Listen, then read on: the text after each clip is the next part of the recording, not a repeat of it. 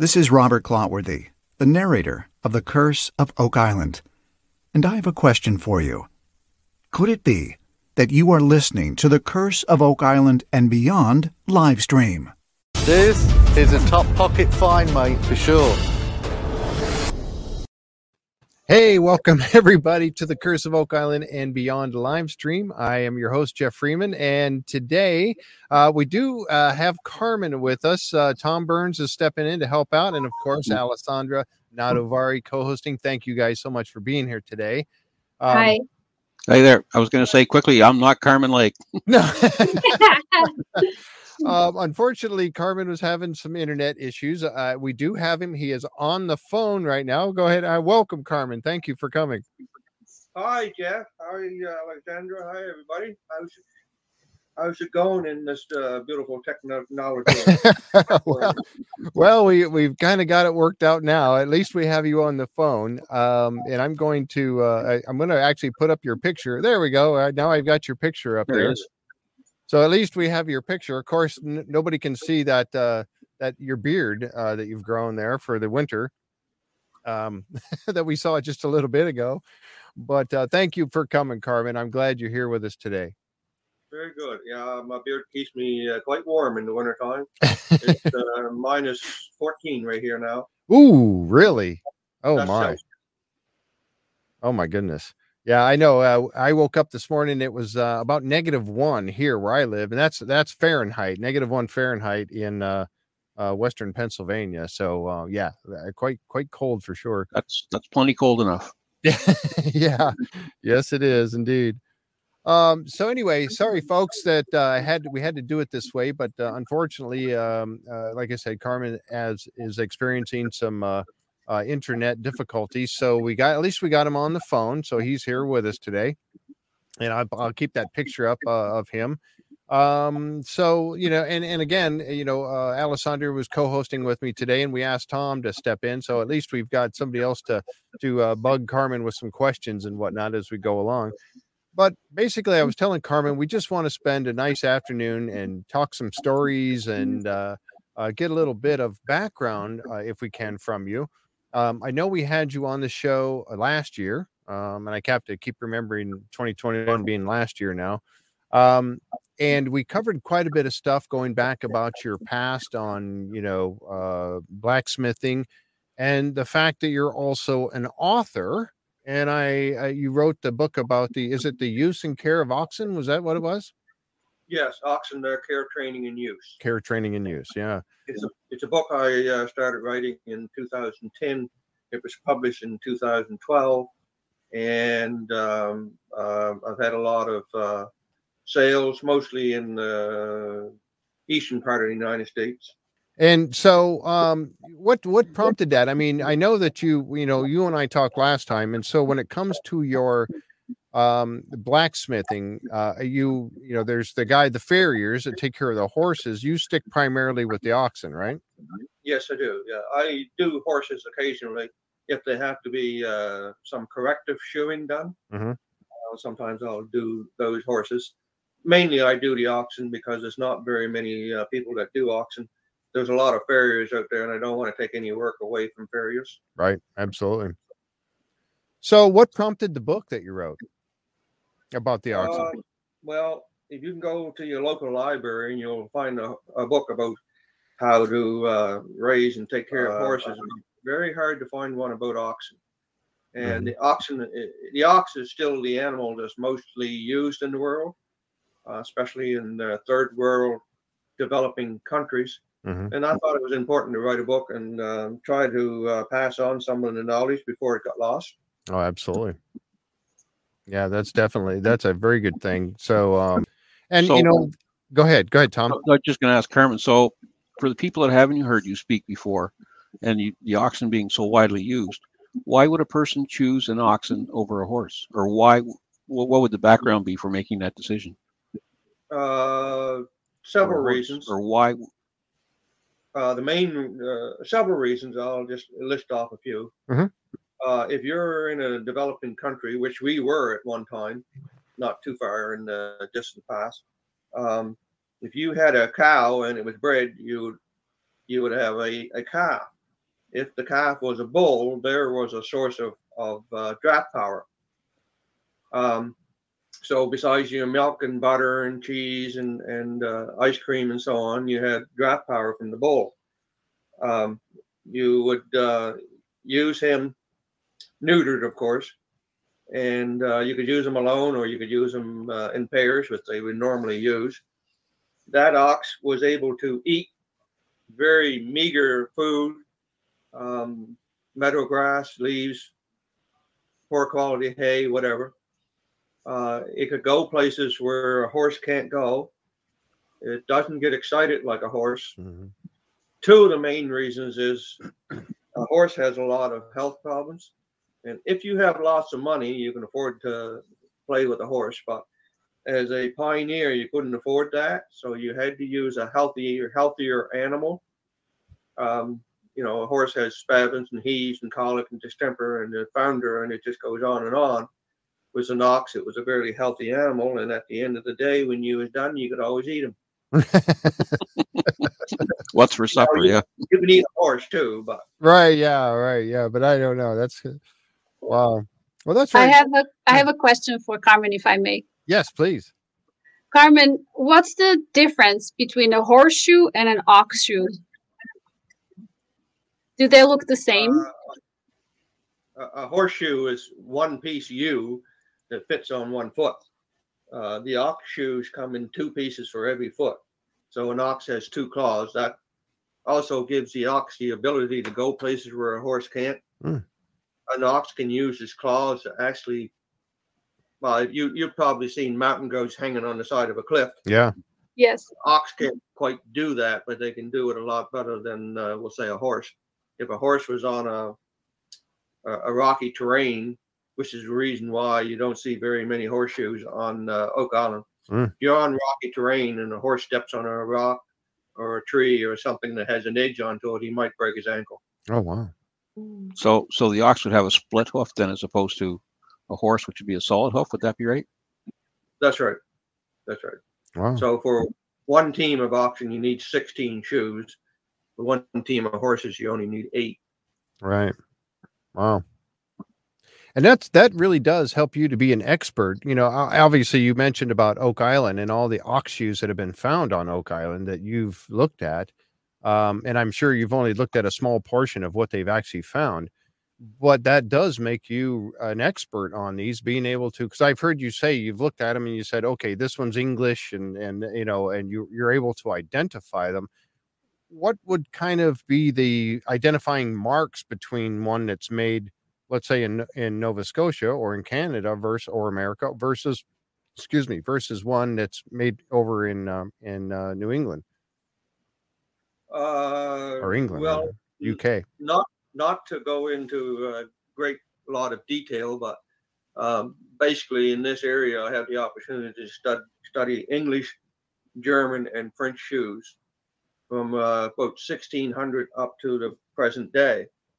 Um, when you have made nearly 10,000 shoes and you sh- shod probably um, uh, I probably shot about four thousand in uh, in my career. wow Um,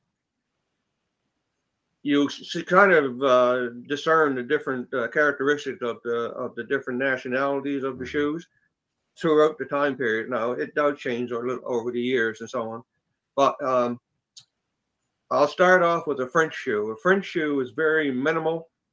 The front half is very uh, thin. Uh, the back half has a, a round lobe onto it, Mhm. but it's a shoe basically for the rim of the foot. The German shoe has a a pad onto it that goes from front to back, side to side, so it completely covers the whole foot. I see French didn't believe that they had to do that. The English came along and they had a really good sole or a pad, but the toe portion was really cut out or really um, bent around. Um, the English is English style shoe was sort of halfway between a French style and a, and a German style. Also, the the corks on an English shoe are parallel corks on a French shoe are usually at an angle. And I also know that you've talked about the difference between the winter shoe, which I'm I, I in the summer shoe. I guess the winter the shoe winter- would have like more like grip, I guess, for the ice and snow. I, I suppose. The, the winter shoes, the corks are fairly sharp, not sharp enough to cut flesh, Mhm. but sharp enough to dig into the ice Okay, or hard packed snow. right. The summer shoes, the corks are very, very thick and wide because it has to take a lot of abrasion on rocks and gravel. I see. Yeah, for sure. Interesting. Um, we do have a couple questions that are popping up from the chat. Um, Jan Scorza was asking a question for Carmen. When did you get started into blacksmithing and who introduced you to the profession? well, that's an interesting story. Uh, when I grew up, Dad's cousin, who just lived up the road here, had a blacksmith shop, and he was always blacksmithing and shoeing oxen and making yokes, making hinges, and uh, anything blacksmithing wise. And I used to hang around there when I was 8, 10, 12, 14 years old, fascinated with the sparks flying and the stories being told in the blacksmith shop. It was always a fun day. Mhm. And, and I kind of learned a little bit, but it wasn't something that I thought I was going to be doing later on in life.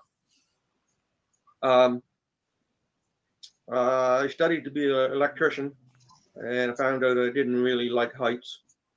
So I went on to do uh, doing wood producing.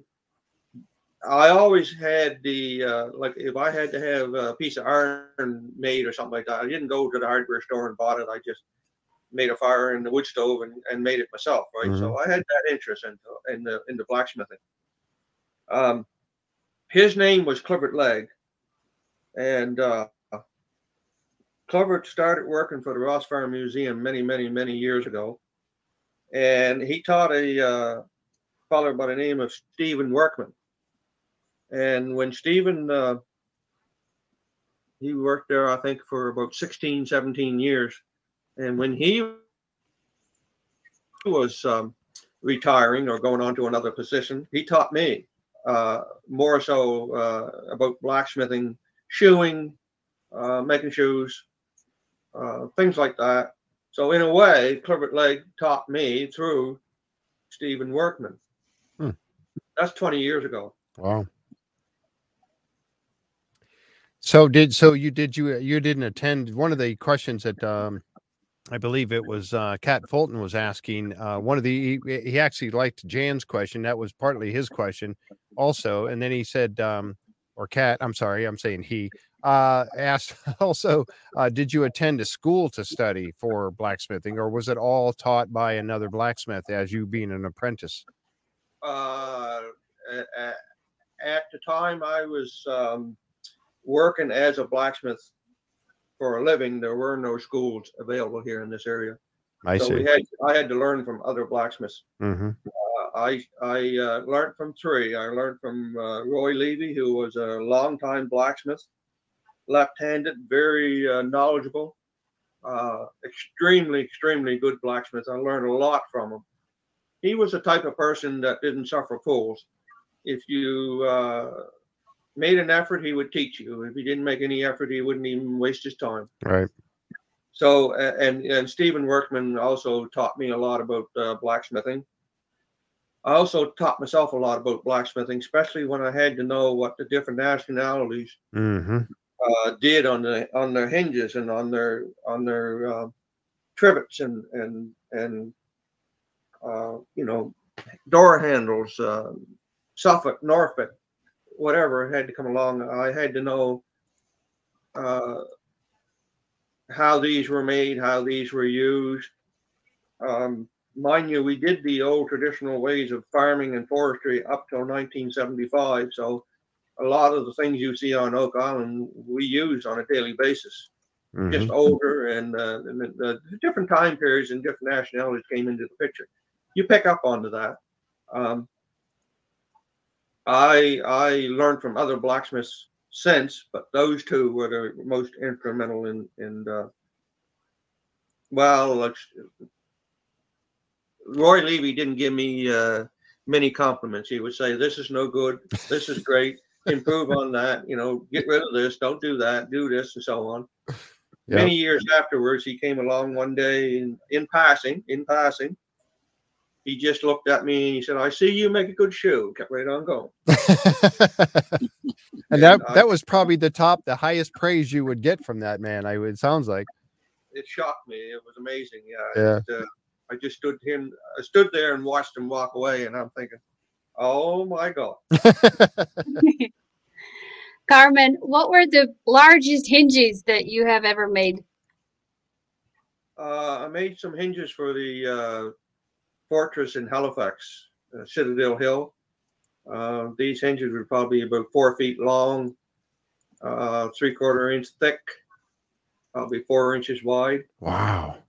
They were uh, That's big, huge. huge spade spade hinges, Wow. and they were for the uh, the big doors that hang at the entrance.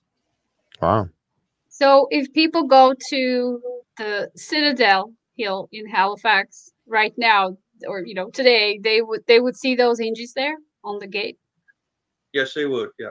Wow. completely identical to the large English style hinges that were there before, made exactly the same way. They even had the same hammer hammer marks Wow. on the hinges. I wanted to make sure that they were absolutely uh, accurate reproductions. Wow. That's amazing. I have Well- not been there to see them, but someday they're going to see somebody looking at these hinges, staring at them, wondering what's going on. well, wait, wait, wait. You haven't been there to see your work on display? Not yet, no. Oh wow. Okay. All right, then maybe you and I can go together. Yeah, that'd be a real neat idea. Okay. Uh, Jeff, you- see- go ahead. Go ahead, Tom. yeah, I, I see Michelle had a question there, and I, I didn't know this, but uh, she's wondering why Nova Scotia uses uh, head collars instead of yokes on oxen. I didn't even know there was different types of rigging Oh, wow. I harnessing for oxen. Uh, it's not not quite accurate. We use a head yoke, which is a French style or a German style. Um, the uh, Americans and uh, out west here in Canada, they use a lot of bow yokes. So the, the head yoke is strapped onto the horns. The bow yoke is wrapped around their neck.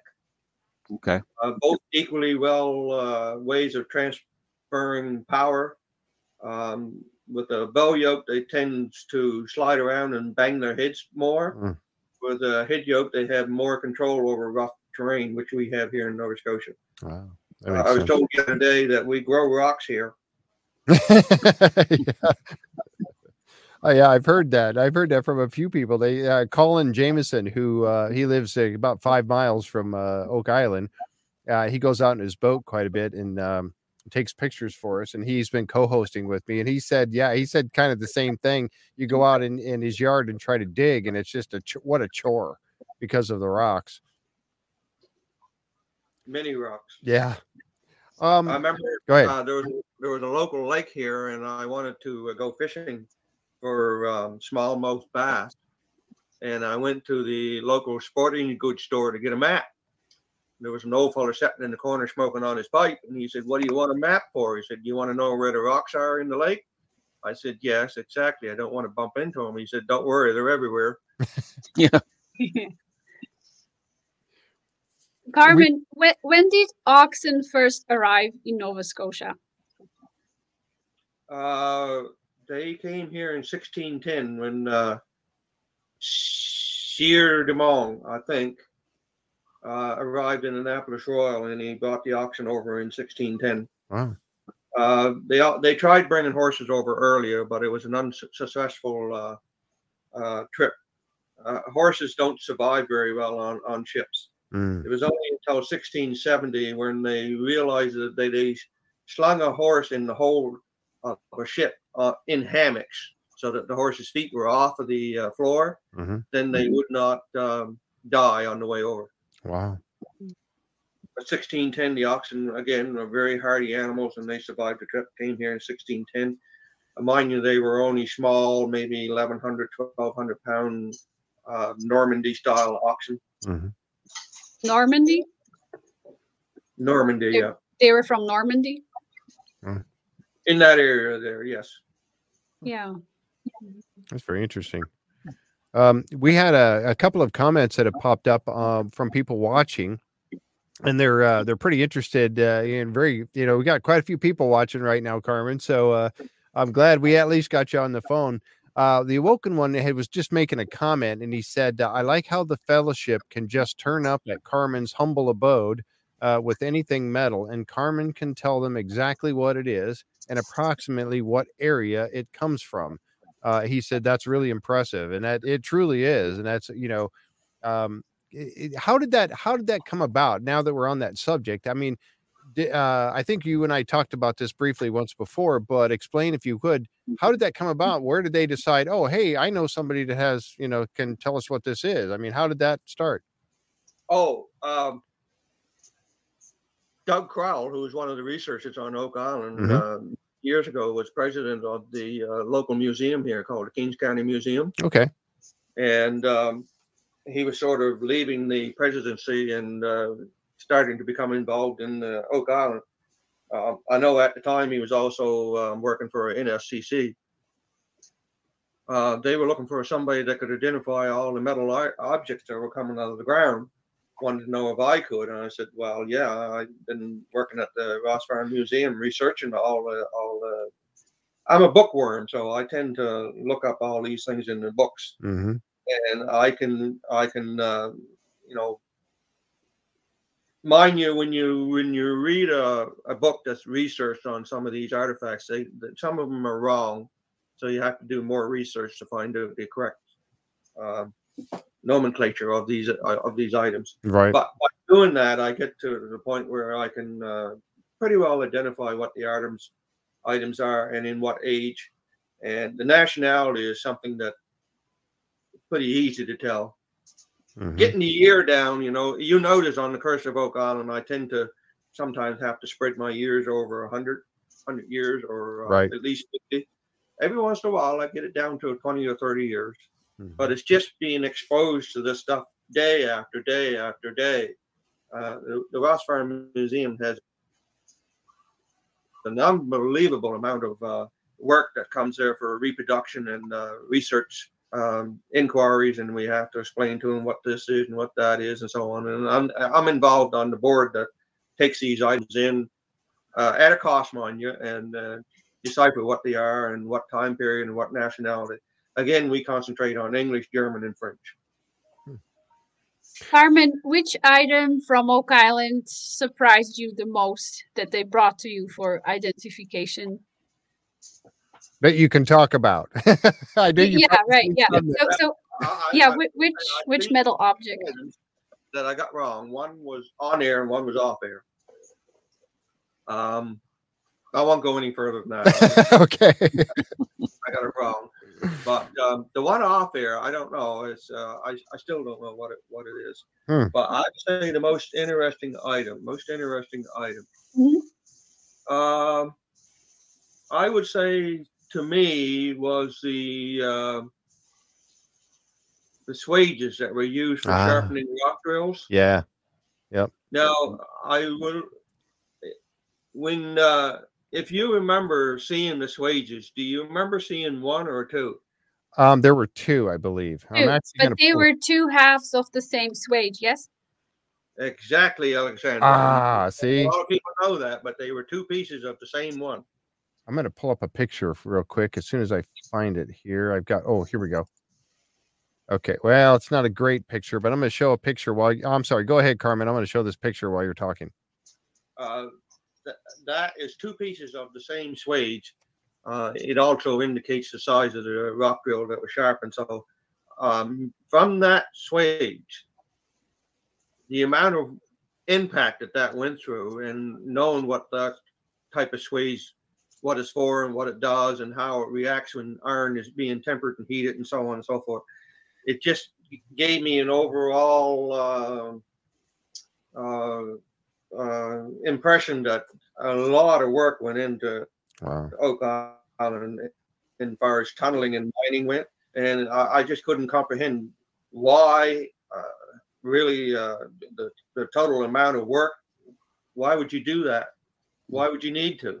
Yep. What was being hidden? And also the the swage was broken, and a lot of the artifacts are either one of when there should be many, or they're broken. Hmm. That tends to be a theme throughout all the items that I've been shown. The only reason I get to see them is because they were broken and discarded. Right. Yep. Which would then suggest that they had any operational or good ones left. They took them with them. right. They scoured the area for some reason. They didn't want to leave any any. You know, like you see a link of a chain. Well, where's the rest of the chain? You see one nail. Where's the rest of the nails? You Right. see one. hinge? You ever seen a door with one hinge? no. So No. the, the swage, the swage it's, itself, Carmen, like how would they use that to sharpen, say, an iron pick or an iron tool? Um, that swage also had a big pole on the end of it as well. So when your rock drill gets a dull, it needs to be um, heated, shaped, and then retempered so that it can be hard enough to um, drill a hole into rock or bust rock in, uh, uh, into. Um, once once the um, the rock drill is heated up, then it's shaped in the swage Oh, okay. After shaped and resharpened. Basically, it's resharpened on the proper angle. Uh, A little bit of a flare on the side so it don't get jammed in the hole. It's put back in the forge and uh, reheated and retempered so it comes back up to the proper hardness. So it almost acts like a like a, s- a form of an anvil, almost a shaping anvil. It is, except for the swage was one that was used in the field, not so much in the in a in a in a blacksmith shop where you could In the stick it in a itself. temple. It, was- it was handheld, but the Okay. forge would have been a local portable forge nearby. I'm just um, writing down some other questions here. We had uh, Wade was asking um, uh, Carmen, how has your life changed since first appearing on the show? Has it created more business for your blacksmithing? Uh, uh, I would say about 25% of uh, of what I do now, or I should say 25% of what I what I started out on Oak Island was uh, consulting and and and and describing what I seen when I saw the art- art- artifacts. Uh, 75% of what I do is the same thing for other people now Oh wow. every week I get un- inundated with probably uh, 15 to 20 different uh, people showing me different items from somebody in Pennsylvania trying to prove that there was Vikings there. And, uh, they uh, send me pictures. Sometimes they send me the item uh, in the mail and I look at it, send it back. Um, even in Nova Scotia here, there's uh, places that are um, just as old as far as time period goes, if not older, and uh, they get me to go and have a look at the items in in, situ, sometimes not, and, and uh, that's about seventy five percent of what I do now. Wow. That's really interesting how that has changed for sure. Um, yeah, because you know, a- and like I was telling you, the first time we spoke, you know, I was telling you, well, you're world renowned now. You're a world renowned blacksmith, um, because people all over the world watch this show, and we're all fascinated by the fact that when they do bring you said you had you got two things wrong, one off the air, one on the air. But I tell you what, that's a darn good record right there, uh, in my opinion. Of and of course you know, like I was saying before, you probably seen, you know, we've probably only seen on the show maybe what 20% of the things that they've brought to you. Um, because all the rest of it just they they never showed us. Um, so I, I, I gotta say that that's that's really fantastic that you're, that you're able to identify these things and then put an age to them. I mean, it's it really is. It speaks to your uh, to your expertise. It really does. Uh, I also enjoy it when they do uh, scientific study on these items, whether it be um, uh, I can't remember ERF or um, Oh, the XRF, yeah, the XRF analyzer, yeah. yeah, and, and the uh, CAT scan. They have a now have a CAT Mhm. scan machine and so on and so forth. Um, it, it sort of uh, pleases me that the dates coming back on these items, e- even the wood uh, uh, dates on the wood items that are attached to metal items are coming back with the right time period, as I explained to them. Mm-hmm. So uh, tha- that's that's that's a nice feeling. Yeah, oh, absolutely. It, it vindicates you. Yeah, for, for sure. Yeah. Yeah, yeah. But and I think that we've all become, you know, uh, at least for me anyway, watching the show. I know that when they bring that to you, you're when they say, okay, when you tell them, you know, that oh, this is what this is, and the date range is this to this, I believe it. I mean, I don't I don't even question it anymore. I say, well, Carmen knows what he's talking about. So um, we did have one person ask a question. What is wrought iron? What what what makes wrought iron? Why do they call it that? And what what is wrought iron? Uh, wrought is a is an archaic word meaning worked. Okay. So if you take the iron out of the furnace and you start smacking it, Mhm. it's wrought iron. Oh, okay. That's it uh, right off the bat. Okay. I had no idea. I thought maybe there was some special quality to it other than being worked.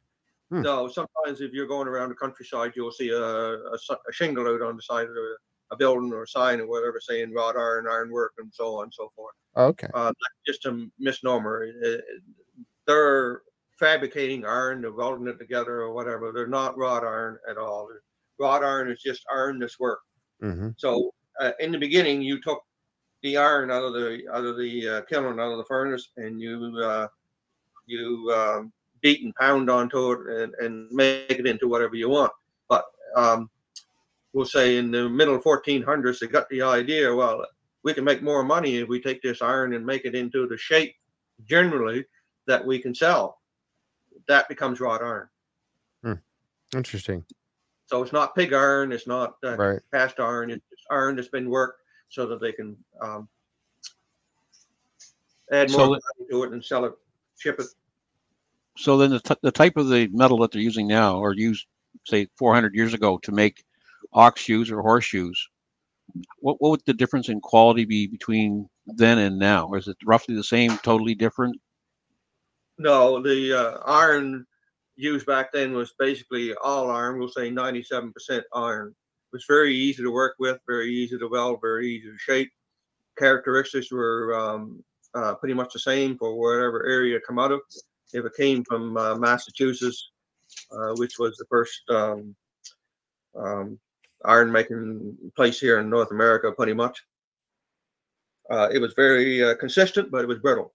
If it came from England, it was um, um, the consistency was not there because of the um, lack of elements that went into the iron, but it was uh, it was not as brittle. Um, French uh, iron uh, tended to be uh, again uh, not brittle. It was a little better refined until the English caught up.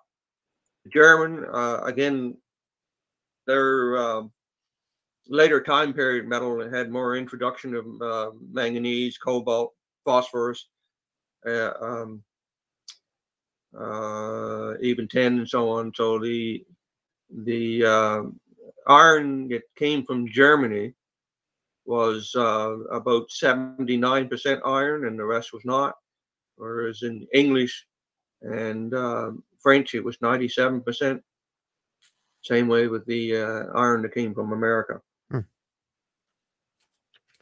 Um, we have another uh, question from a viewer, and this is um, from Eli. Eli asked this question saying, uh, uh, his daughter wants to be a blacksmith, which I think is really cool that young people want to get into this. And I, I don't know how young his daughter is, but what advice would you give to someone wanting to get into blacksmithing, just get started with it?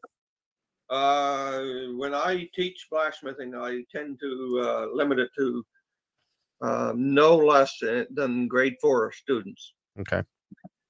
And just because when you get down below grade four or grade five, the uh, the- strength is just not there. Oh, for sure. Yeah. Forty percent of my students are all women. Really Yeah, so it's, uh, interesting. it's not traditional. I mean, the, the, um, I offer to teach them how to shoe an ox, but they kind of pass on that. okay. they they tend to want to make um, vines and leaves and and uh, hmm trees and artwork and, and so on and so forth. So uh, I would say forty percent of my students are women. Hmm. That's uh, that's interesting. So I guess the the answer to that question would be like you're doing with people is to find a blacksmith to have them and, and see if they're willing to teach you, uh, rather than a and, and and I think that is that the basically the answer then. Yeah, but don't go to one. Go to uh, like I did. Go to at least three. Ah, okay. and, and everybody has a different style into it. And also, when you uh, look at the history here in Nova Scotia, there'll be several families uh, that that all had a different style and passed down to gen- uh, several generations. The Frasers, for example, over three generations, there were 17 Fraser blacksmiths. Wow. So they all had a certain style of Fraser. So if you see something coming from that area, you can recognize as Fraser mark, Fraser mark, or a Fraser style. Um, and also down towards Yarmouth on the on the south shore, coming around there, the eastern, uh, the uh, western shore, they have another style as well. Um, when you get up in Annapolis Royal and into the valley, you tend to go over to the English style. Um, Lunenburg, Western Shore, um, from there down to Halifax, you're back into German style, and, they're just a little bit different. And sometimes there's uh, different blacksmiths that were very prolific over a 50 year period, Mhm. and you'll see it. It's easy to pick up styles. If somebody uh, was used to my style and they looked at my shoes, they would know it was me. Wow. Uh, I've been told different times, you know. Um, Bob was over to uh, Ron's place the other day, and he had a pair of Carmen shoes. Right? They know. they know. That's interesting because you would, it's like, uh, I guess, listening to you describe that, it's kind of, to me, it's kind of like you have a, a painter. You look at a painter's paintings and you go, oh, that's a, you know, I, I'm trying to think of a name. Uh, Van Gogh. a Van Gogh. Yeah, exactly. That's a Van Gogh or that's a whatever. Uh, and same thing with a potter. But yeah, I never thought about that in, in Yeah, a, I mean, you can recognize a Van Gogh a mile away. right. I never thought about that in, in blacksmithing. Carmen, when you're talking about different styles of blacksmithing and how you can tell that a certain blacksmith from a certain family made an item, did you see these styles on the items that were found on Oak Island? Can you tell that certain metal object that you examined on Oak Island came from one of these families? Well, that's an interesting question because uh, I've been shown a lot of uh, shoes, we'll say, from uh, all around Nova Scotia, but I haven't seen anywhere such a concentration of different sh- uh, sizes of shoes that I've seen on on Oak Island. Uh, on Oak Island, I've seen the smallest in Nova Scotia, and I've seen the largest in Nova Scotia on Oak Island in one particular I don't know, 170 acre uh, uh, spot, which kind of boggles my mind. You would have to assume there was a lot of work there being done. The later shoes that you see on Oak Island are definitely German.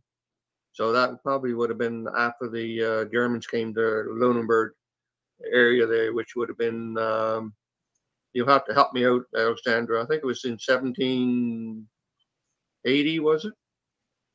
I don't know the exact year, but yes, there were German families brought to the Lunenburg area because they were the Protestants, right? So Yes. um, the And- and British were Huguenot. right. So the British were bringing Protestants to Nova Scotia from all over Europe. Yep. Oh, that's interesting.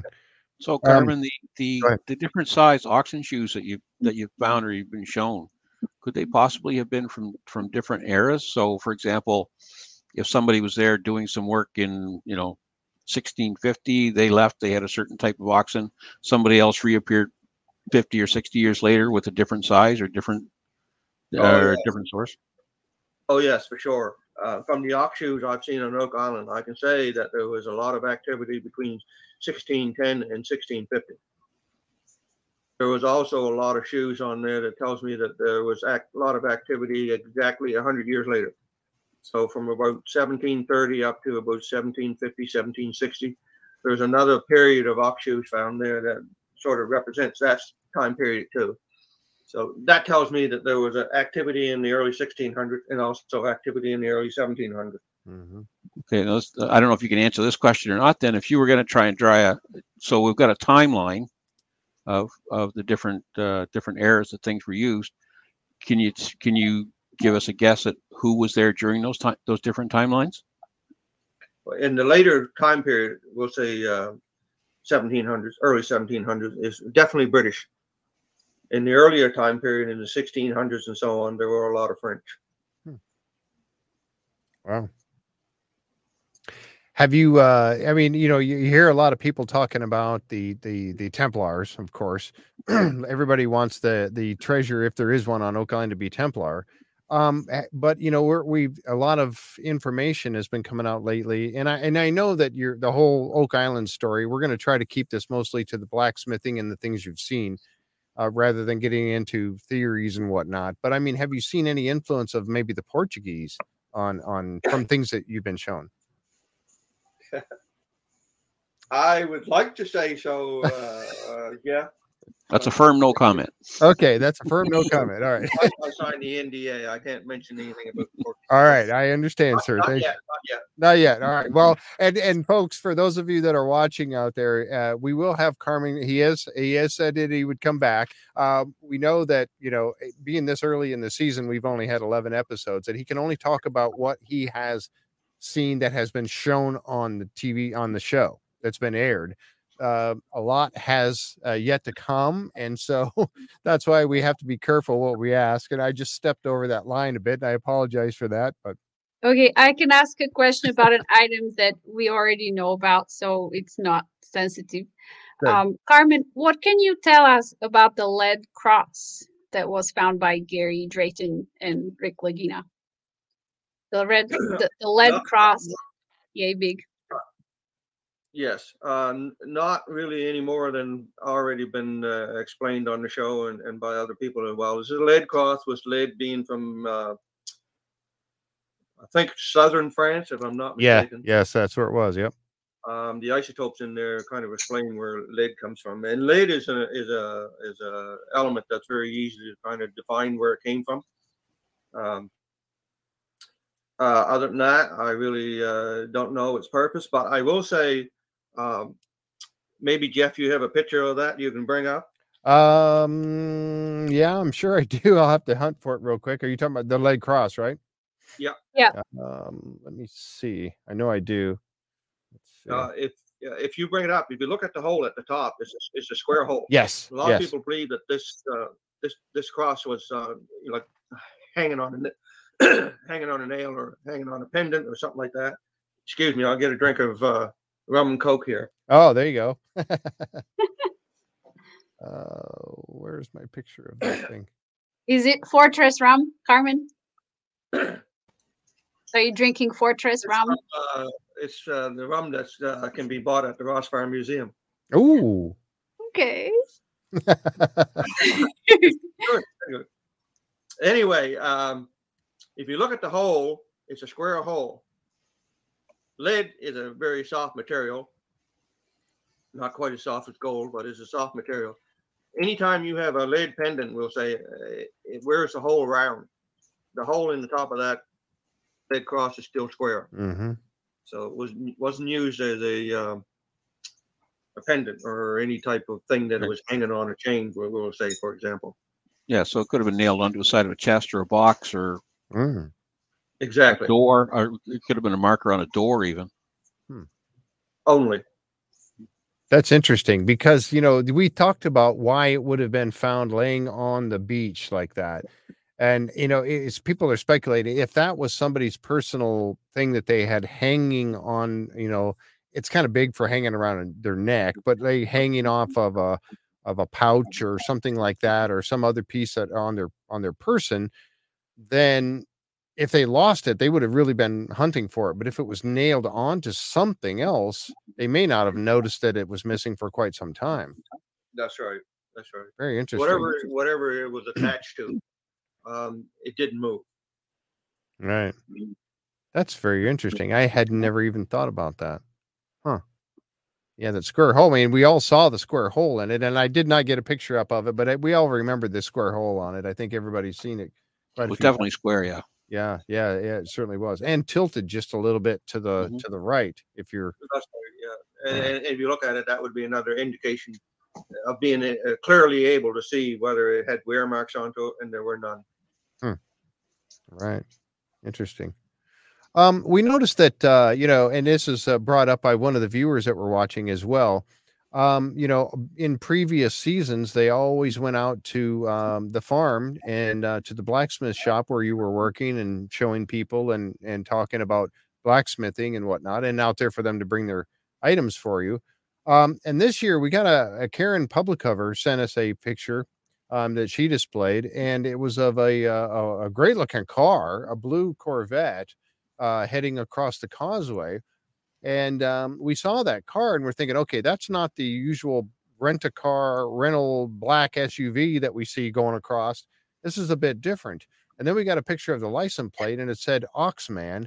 And right off the bat, Linda was like, "That's got to be Carmen Legg. That's got to be his." I mean, who else is going to have that license plate, right? So, first of all, awesome car. Got to give you a thumbs up for that. Um, but now you're you're you've come to the island a few times. We haven't seen it. Uh, what changed? I mean, was it uh, you know, did they just ask you to come on out and have a look at some things, or? Uh, it was two reasons. Um, it was much easier for me to go to the island because of COVID restrictions. Ah, yep. mm-hmm.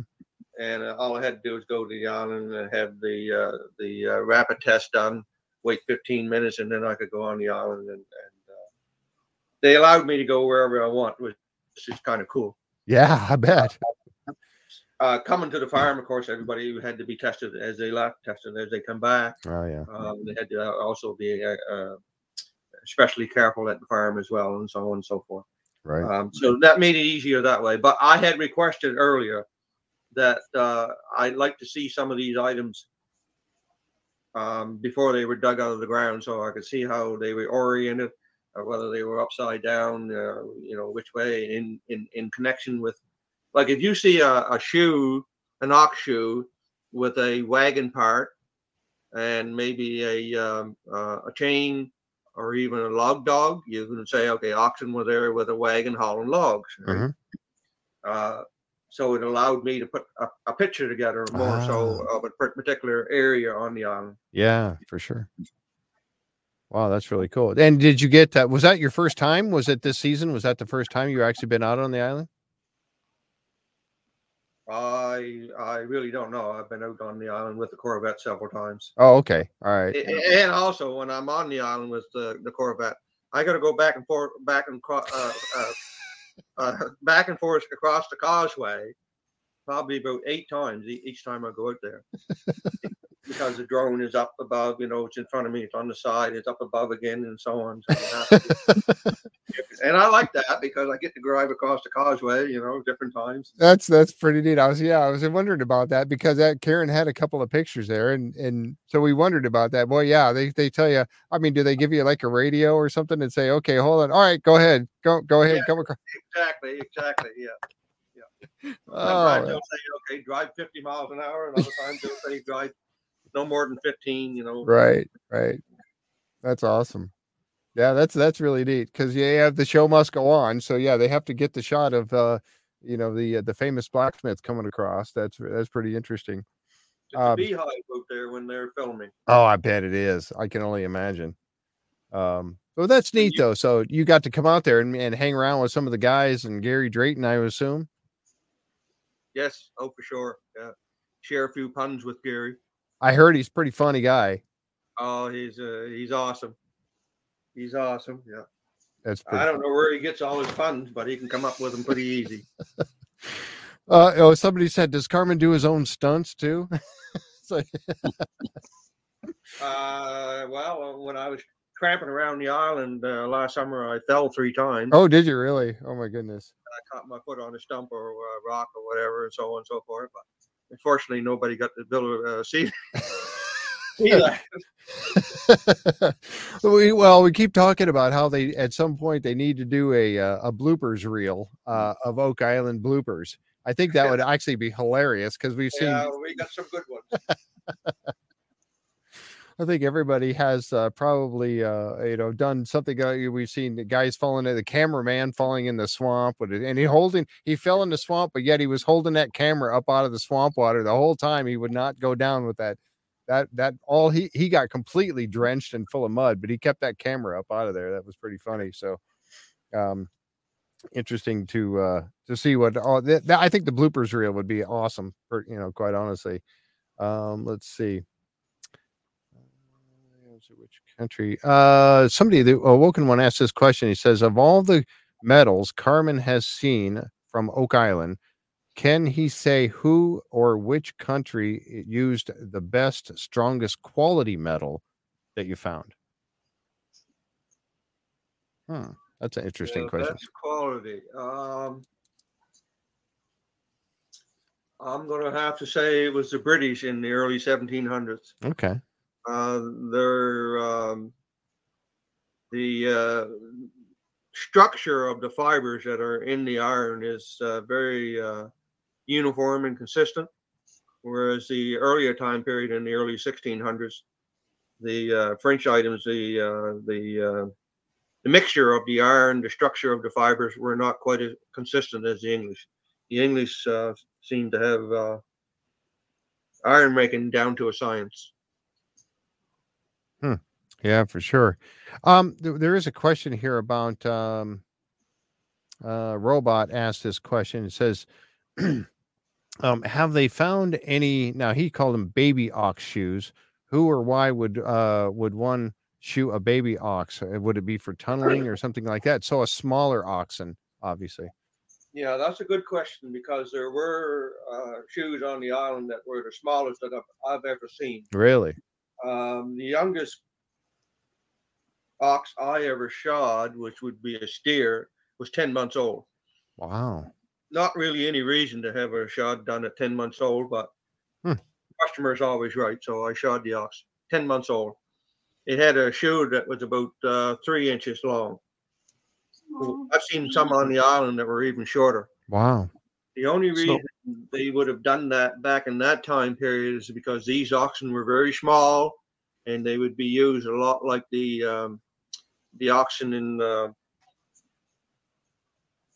I want to say Norway or whatever, but they would be used for mining. They would be uh, in in under tunnels and caves and so on, and they would be used for extracting uh, ore and material and so on and so forth. So these were very small oxen for a specific reason. I have a question for Carmen. Um, Carmen, do you think there was ever a blacksmith shop or a forge on Oak Island? Uh, the evidence I've seen of indicating forge use was all portable forges, the size that you would find on a on a on a ship. There were no permanent housing for a blacksmith shop. Interesting. Yeah, So- there was some so- speculation. I'm sorry, Tom. Go ahead. No, I was just gonna say, so if they were gonna do any work or, or any major amount of repairs, they would take it back to the ship and use their mini black ship on the, sh- on the blacksmith shop on the ship then. Yes, if it, it required anything major, they would put it back on the ship. Uh, mind you, uh, it's, it's very easy to set up a portable forge in uh, in, the, in, the, in the clearing and uh, leave a rock face or whatever, and uh, have all your uh, equipment that you need.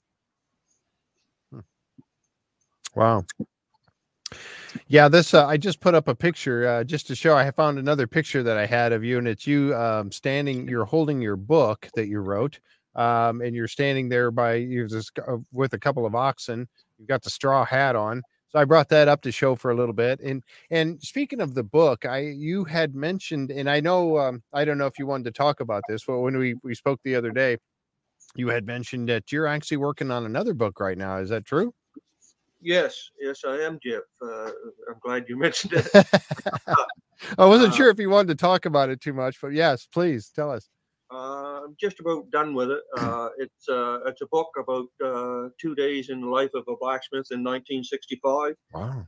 The reason why I chose 1965 because in this area of Nova Scotia, there was a transfer between the old traditional ways, manual labor, into more mechanized machinery use for uh, farming and forestry. hmm And um, the the blacksmith was sort of still, he had his foot in both worlds at that time, and there was a lot of hilarity, there was a lot of sad stories, and uh, uh, I thought it would be kind of interesting to let people be a fly on the wall and and and and visit the blacksmith for two days.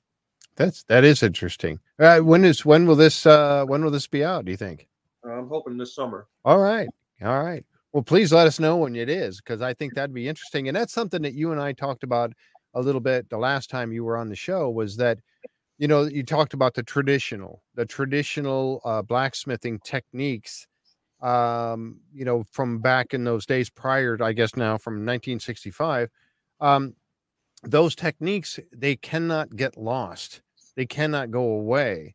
Um, and I think that it's important that you continue to teach people, though. I, and I'm assuming you do. You still teach those people the old ways of, you know, now they got power hammers and they do things a lot different. Um, so, I mean, is that is that kind of what you do when you're teaching? You kind of help teach them the old way or keep that alive in people so they know. Uh, definitely. Uh, um, there's only five people in North America that I know of that are traditional blacksmiths.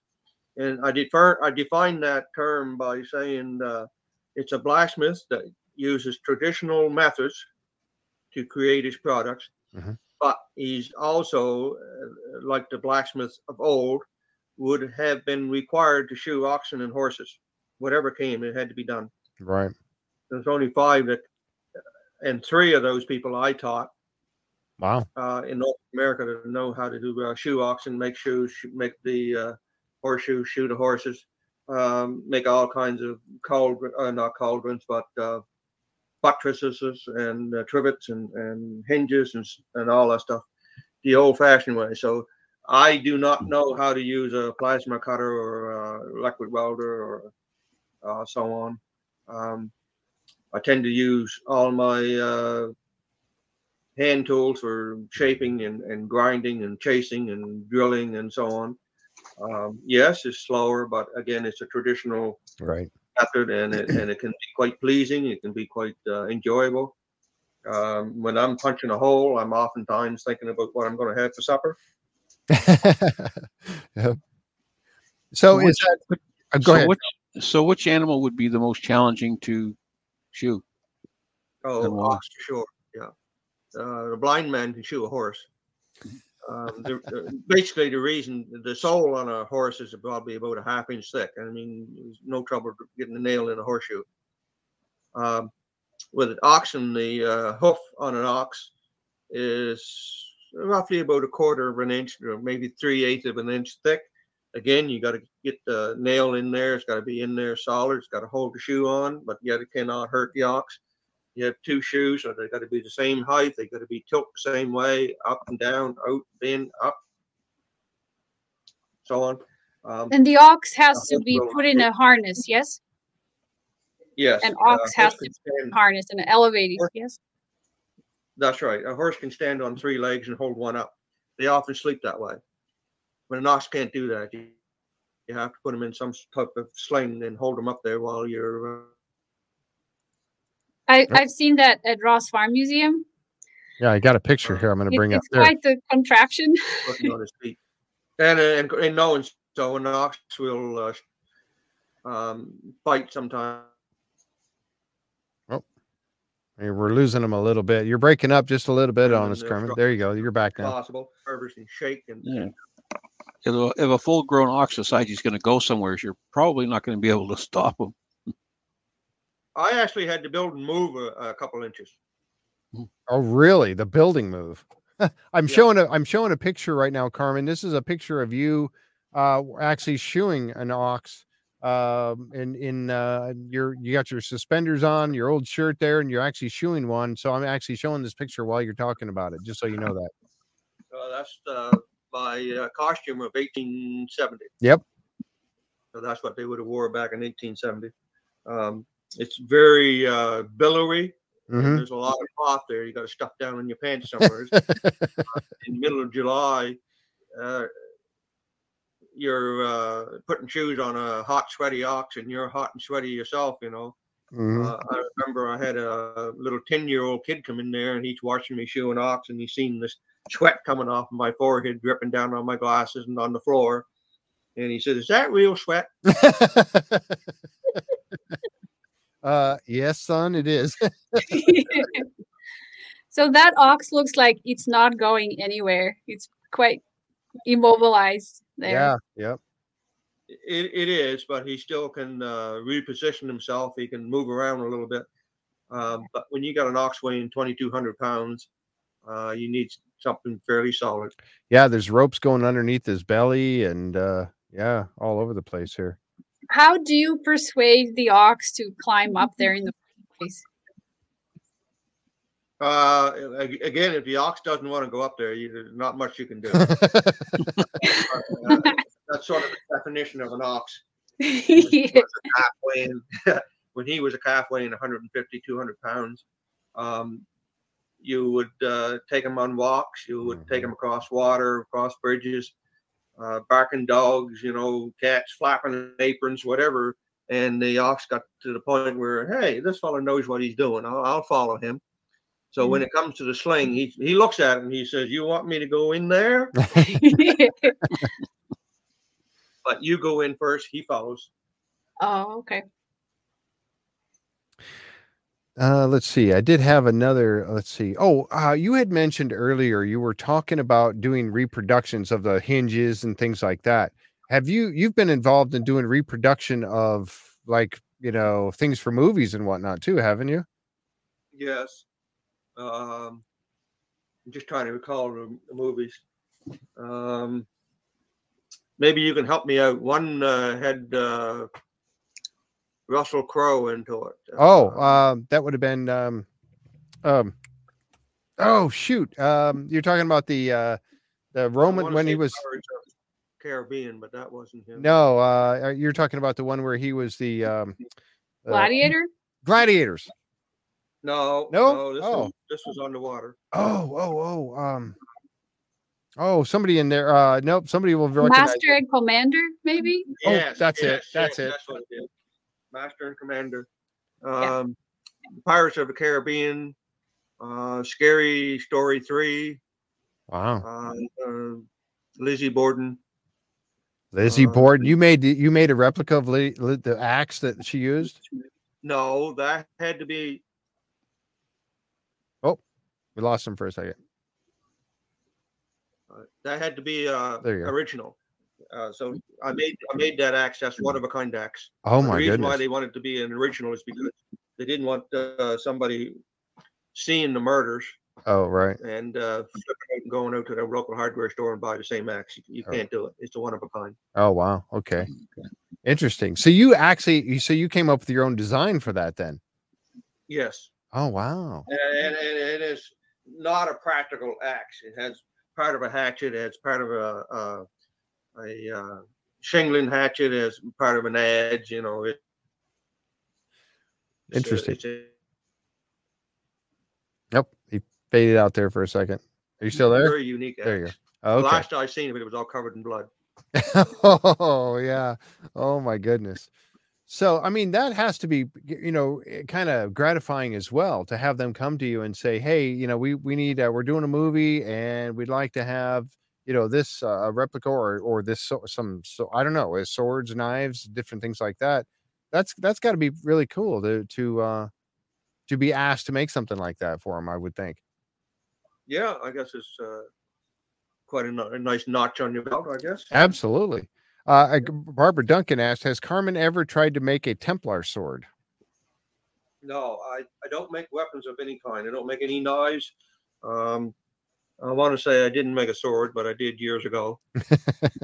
don't ask me where it is now, but uh, uh, I don't make any weapons, so I don't do swords or or um, or, or axes for uh, practical use. But uh, as a replica in a movie, I did. Um, so yeah, I don't do any weapons and no spears, swords, or anything like that. Um, trying to find it. Where where's that? Do you know what that question is, Tom? I, I'm trying to find it. Yeah, uh, Colin Jameson had a question. He said, "Would they have used smaller oxen to work inland because it'd be easier to transport?" What was that again? The question would be, uh, did they use smaller oxen inland simply as a matter of logistics? Were they easier to move or transport? Oh, I see. Yeah, no. The, the- the only reason they use smaller oxen is because they had a, a confined space for some reason. Ah, confined space, like a tunnel. Yeah. Could it be? Could it be a tunnel for like you know hauling the uh, treasure down inside the Yeah. tunnel? Yeah, okay. I know So- in Europe they use oxen a lot for uh, tunneling. Mining and stuff. Yeah, yeah, Yeah. yeah. For Would pulling be- parts and stuff. Would there be any need And to build any type of a? Sorry. Pardon? Uh, would, would there be any need to build any type of a special road or sub road or subsurface for oxen, or would or would or would they could travel pretty much anywhere? Oxen are very uh, they tolerate uneven ground quite well. Um, main thing is not to have uh, whatever they're walking on shaky. So uh, round rocks or something like that would be a no-no. Other than that, they can go uh, pretty much anywhere. Uh, also, uh, on the island, you see the um, the stone road, I guess you would call it. Mhm. Um, what you see there wasn't what the ox traveled on. There was some sort of uh, material on top of that before the ox walked on it. Yeah, so they would build the base with rocks and then cover it with sod or dirt or whatever. Usually sod, yeah. Yeah, Yeah, like the stone road right there in the southeast corner of the the swamp. Um, Yes. Yeah. So, you know, and we talked about that a little bit where they would bring in like a, they would have a, a slipway uh, that they would bring in the smaller boats. These aren't going to be a ship coming in there, obviously. They're going to bring in the smaller boats with either with our cargo already on it or they're going to take cargo, you know, put it, put it on and take it out to the ship or vice versa. They pull it up on the slipway and then they transfer that onto the, um, uh, onto a cart that is going to be pulled by oxen and the oxen then that would be on that stone road that's that that looks like it was constructed or it was constructed right there uh, in that southeast corner of the swamp did you get a chance to see that while you were on the island Yeah, I did, uh, Jeff. That was amazing to see because, uh, again, a lot of hard work for whatever reason. We Yeah. know, with, uh, we know the work involved on the island had something to do with hiding something, and I can't imagine anything worth uh, going through that much work to hide it. Yeah exactly and that's And that's also, go ahead go ahead well, please also, also, um, I have not seen any indication of whether the the uh, whatever it was that they were hiding was meant to be found later, or was was it meant never to be found? I don't know. oh wow that's an interesting thought Yeah, And they might have also u- just used those oxen just to haul the rocks to make the road with too. Hmm Oh yeah, for sure. yeah Yeah, and find like you got plenty you grow them there pretty well in in uh in uh nova scotia and all that area up there i don't know do you got a lot up in new brunswick there tom you got a lot of rock there too or Oh yeah, I can send you pictures of my fishing camp that you're you're going to visit someday. Where, yeah, you can't if you dig a, a wheelbarrow full of dirt, it's going to be half rocks. Yeah, I know. Alessandra's got some pretty interesting uh, rocks on your the property you have there in uh, New Ross. I don't know. I think there it's foundation, quite honestly, but you know, hopefully you'll get a chance to look at that someday. But uh, wow, that's uh, yeah. So so obviously, like uh, Tom was saying, you know, they got the rocks. They would build it up, and it looked like they're in the swamp that they had some sort of like a um, they used like um, brush and, and log or you know wood underneath it then stack rocks on top but then of course like you said there would be some sort of a surface put on top of the because it looks really rough right now and the ox would have a hard time pulling something across all those stone so they would put Yeah, something on sure, top of that to smoothen it out yeah, um, that was that was a foundation. There would have been a covering on top of that as well. It could also uh, included uh, wood as well, which would have Mhm. long rotted away and washed away and so on and so forth. Um, mainly sod, it was heavy sod, grassed over. Uh, one of the um, uh, Eli asked the question. He said, "My wife wants to know were there any parts of carts found, like uh, carts that would be pulled by oxen? Were there? Did you find? Were there any uh, that you could talk about that we haven't seen? I, I know if there's anything new, but have you seen any parts of carts that were brought to you to look at? Yeah, some very small broken parts. Okay, interesting. Because you know they found you know as Gary was going along, especially there between the southeast corner of the swamp and and the Money Pit area, they found what- seemed to be a road. Um, it, and and before they actually started digging up the stone, it seemed to be they were finding a lot of ox shoes, broken ox shoes, along a path that was leading from that southeast corner of the swamp up to the Money Pit, which I think you they when they come and showed you these uh, at the farm. I think they were it had mentioned that, and you said, yeah, that definitely seems like that would be some sort of a, a road because why else would you find these in a line, all these ox shoes in a line like that? Yes, it was. It was definitely a, a, road uh, that was traveled a lot by oxen for Mhm. whatever reason, and they lost their shoes traveling there. Um, the amount of shoes that was found there indicated that the road was uh, well used. Uh, normally, if you're in the woods logging with oxen, you might lose a shoe Mhm. or two for every road that's a mile long. So, in order to find that many shoes in that short of uh, walkway, it had to be well used. There was probably several teams, and they were going up and down several times. Um, also, if I could have seen the shoes and how they were oriented, what shoes were ripped off and what shoes fell off, and so on, I Mm. probably could have told them which way the cargo was being hauled Right. inland or offshore. But unfortunately, we're not we're not uh, able to do that now. Yeah. Huh. Ca- Yeah, they need to out there all the time. Carmen, the ox shoes from Oak Island, were they winter shoes or summer shoes? Uh, a variety of both. One, uh, we did have Robot ask a question about the ring bolt. Um, and I, again, I don't know how many ring bolts were brought to you to look at, but he asked, uh, the ring bolt found, could this bolt be the center bolt of an ox yoke? I didn't know that. Uh, not the particular ones that I was showing. No, it was not big enough. Okay. And you saw some that would be indicated to be, um, I think one of them that you looked at would, you said this would have been put into the, like the side of a wharf to tie a boat off to, because it looked like it would have gone through wood. And I think, have you found some that look like they might have been in stone as well? Uh, I'm just trying to recall. Uh, Because I know they have, go I think there Yeah, was was a. There wasn't there one that was kind of kind of spread out at the bottom that indicated it might have been driven into rock or Yeah. something like that. That's right. I remember now. Yeah, that one was put through a, uh uh, or put in a rock and spread so it wouldn't come out. Mm-hmm. That would seem like that'd be an awful tough task to try to drive one down into a rock, but by doing Well, so, that would have to be some sort of a to tie a boat off, to, so you know, an, as an anchor point, I would say, right? It would would be an anchor point or, or uh, for either securing something like a, a a boom out in the water or, or some sort of thing, or it could have been also used to uh, pull items onshore or offshore. Mhm. Or and uh, these were found on both sides of the swamp as well. Oh wow. Um, Jenny's uh, Jenny asked a question. Said, besides leaving behind their shoes, are there any other distinctive features left behind by heavy ox use, like the land being worn a certain way or something like that? Uh, yes, it would have been uh, areas that would have been tramped down and maybe uh, wheel ruts and so on that can be uh, Mhm. determined. But uh, the soil has to be of the type that the wheel ruts will show for years and years and years.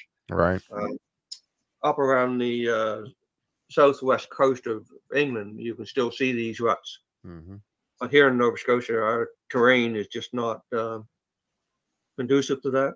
Right.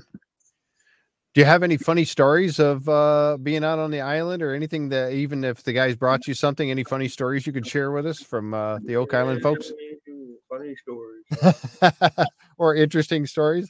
I usually ask this of the, you know, and somebody would, you know, I, I remember uh, Matty Blake, I think, was talking one time about having a they were did with Rick and Marty, they were did a King of the Hill running up on top of this hill or something. It's just kind of funny. Uh, the only thing I can think of that comes to my mind, I don't know how funny it is, but I'll tell you what it is. Uh, I was out to the island one time, and uh, me and Doug Crowell got on this um, side by side, and we're going back through the woods. I'm telling Doug that I had a dream the night before that uh, there was a Viking horseshoe that came off the island. And when I said that, he slammed on the brakes, and I put him there right out through the windshield. He looked at me. He said, "You did?" I said, "Yeah, I had a dream that there was going to be a Viking horseshoe uh, show up." Well, he says, "That's what we're going to see." really? The uh, horseshoe uh, on the spoils up on top of the uh, money pit. And I said, "Well, you know, who knows?"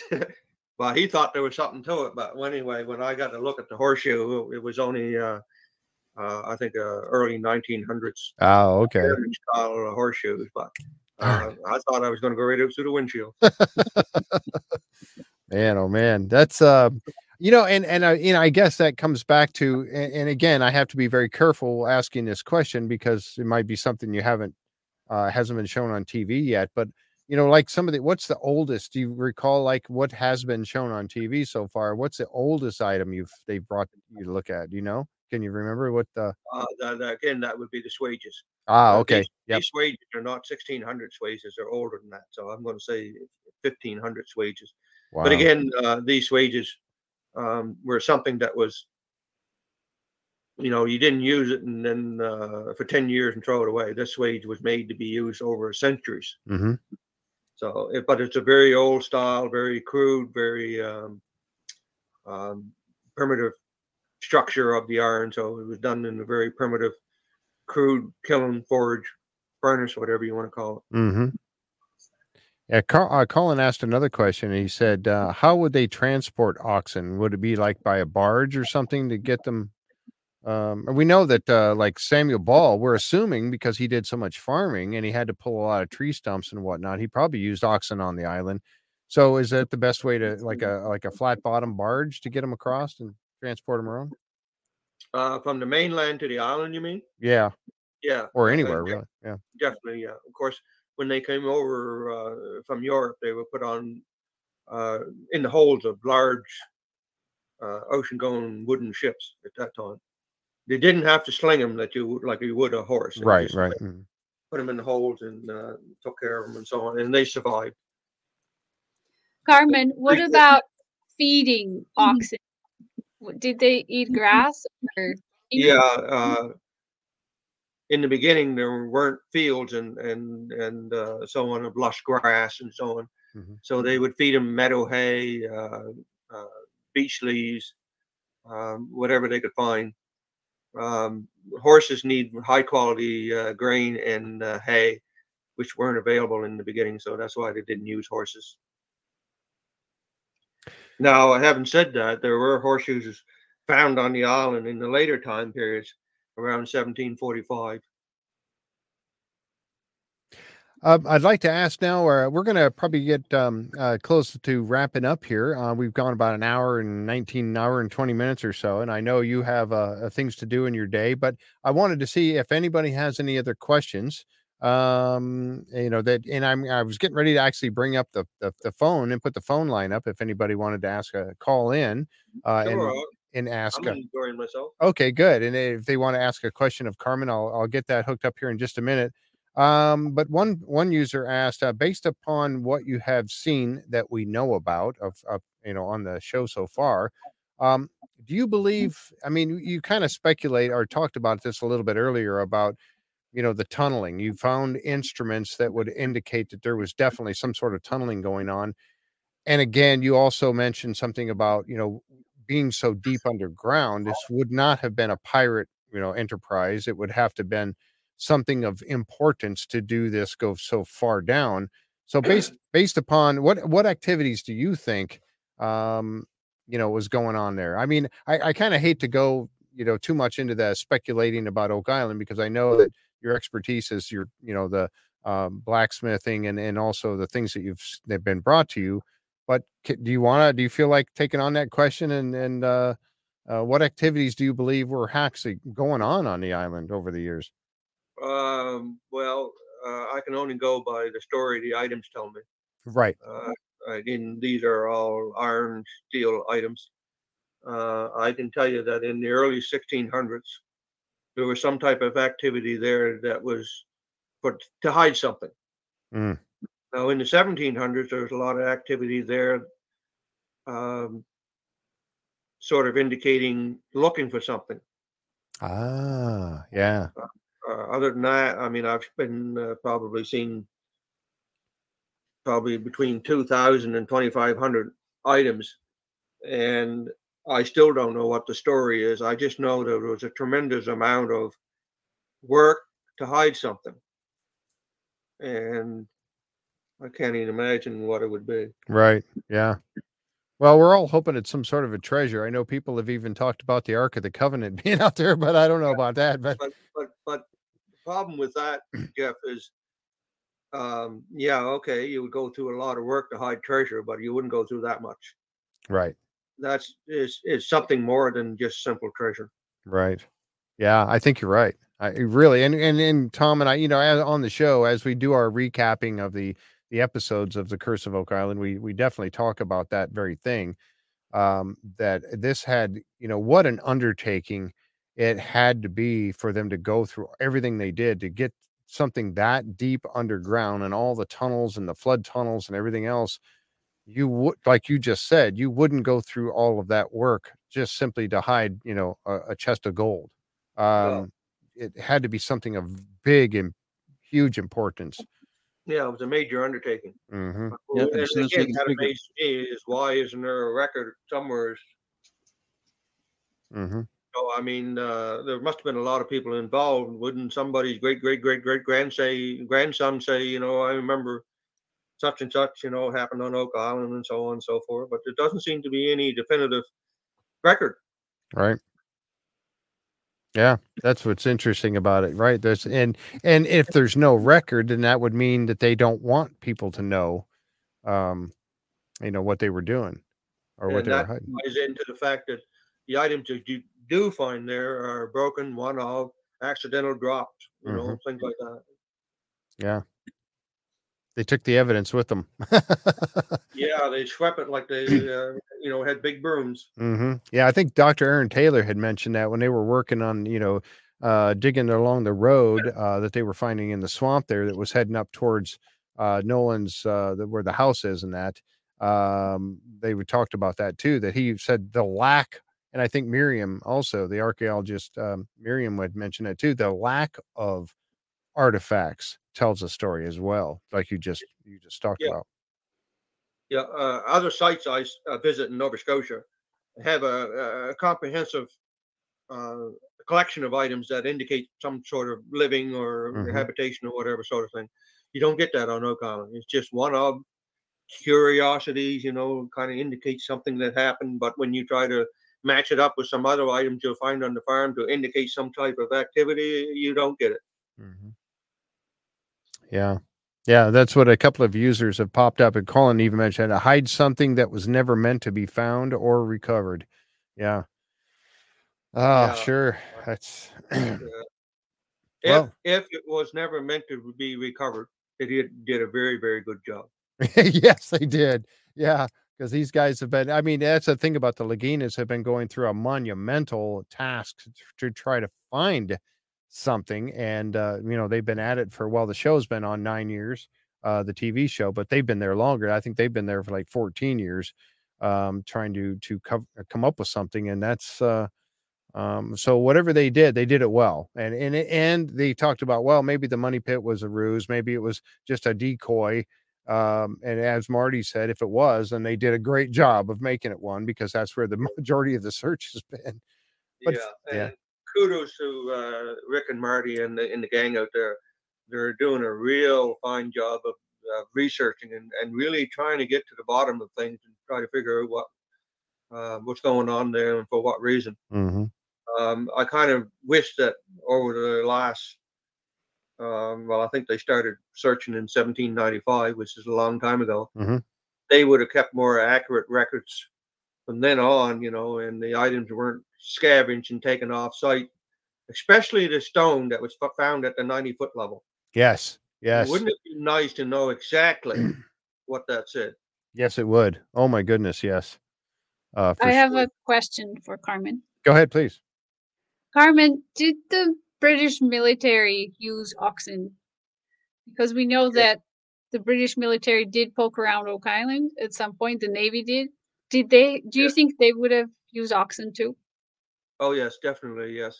Okay. Um, the uh, the British use um, their oxen was a little different breed than the French uh, oxen, but uh, the, yes, they definitely use oxen as well.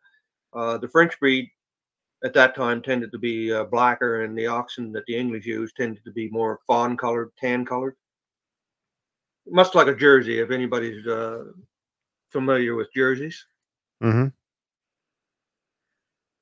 yeah, so they certainly use oxen as well. Mhm. people don't uh you know in movies and, and historical papers they they didn't glorify the ox but the ox was used more so than the horses i mean you- when you see wild west shows you know you see the horses crossing over and the the natives are circling, you know, and they're shooting and arrows and all that stuff, and everything is horses, horses, horses. But most of the migration out west was done with oxen. Mhm. So theoretically, the oxen that came to Oak Island might have been brought on British naval ships. Yes, yeah, without a doubt. Um, here's another question that was brought up. Um, this was from Jan. So, do you ever make things in the shop for pleasure, like artwork, or or just to um, uh, let's see, something at the end of the day? Oh, shit. Well, I Uh, wish we had vi- uh, video instead of audio. I could show you a few items. Um, uh, occasionally, not so much this uh, in, in, in wintertime because it's too cold. but uh, I've been making cloak pins. What is it again? Say that again. I've been making cloak pins. Cloak. pin. Yay! What's a what's a cloak pin? I don't know what that is. Oh, for, oh, something to clip onto a cloak to hold it Yeah, together. Oh, uh, okay. Yeah, yeah, yeah. You know, a cloak or uh, a kilt or a blanket or something like that. You want to fasten together with cloak pins. Wow. Cloak pins are something that's uh, sort of Viking Uh huh. um style, I guess. Yeah, yeah, I know what you mean. Yeah, you you wrap the cloak around you, and then right there underneath your chin uh, is where you would put the pin to hold it together, uh, Yes. to keep the two halves together and close it, Yeah. so to speak. Yeah, In your interesting. lapel area somewhere. Now, is this something that you're you just make for the fun of it? Are you selling these? Or you? I I enjoy making them, but yeah, I might sell some. Yeah. Wow. Okay. Well, I tell you what, because we don't have you on camera, I mean, you'll have to send me some pictures and then I can show. I mean, you don't have to do it right this minute, but I mean, later on. Uh, and I know you come by our, our Facebook page sometimes too. You certainly could post a few on your own, or you can send them to me, and I would certainly put them up there. That I would love to see those. That would really be cool. I'll, I'll send you a picture, Jeff. I don't want to do it on here because I screw up the connection we have. I know, I know. I've been doing my best not to touch the uh the sc- I have you on a screen up here, and I've been doing my best not to touch it because I don't want to lose our connection. Uh, once right. we, once we finally got it going here. Um, uh, let's see. Oh, somebody asked a question about now. I know with uh, you know, I I uh, was raised with horses, so I know that in during the winter time, or most animals do anyway, but they uh, during the winter months, they the horses will grow a lot more hair to keep them warm in the winter. But somebody asked the question about oxen um, back in the 16 and 1700s. Um, you know about how they uh, they stay warm during the winter uh, months. Do they do the same thing? Do they grow a lot of extra hair to keep warm? Yeah, oxen are uh, better suited for wintertime use than horses. Um, as you know, a horse will sweat a lot, where an ox sweat glands are not de- developed. Oh wow! Like, yeah, sometimes if you're using horses, they get really wet under the saddle or under Yep. their britches or Yep. whatever. So oxen don't sweat like that. So they're Hmm. They have to be more suited to the climate they're used in. Right. But in the wintertime, yeah, the hair gets uh, quite thick. Um, you know, two or three inches thick. Wow. Interesting. Yeah. So that would definitely help. And uh, you know, I think about that. You know, for an animal out, obviously you don't want to leave them on the frigid, you know, below zero temperatures uh, for a long period of time. But um, they definitely uh, do take on a lot more hair and help to keep them warm. That's right, and they have to be uh, kept in a place that's out of the wind. hmm Yep.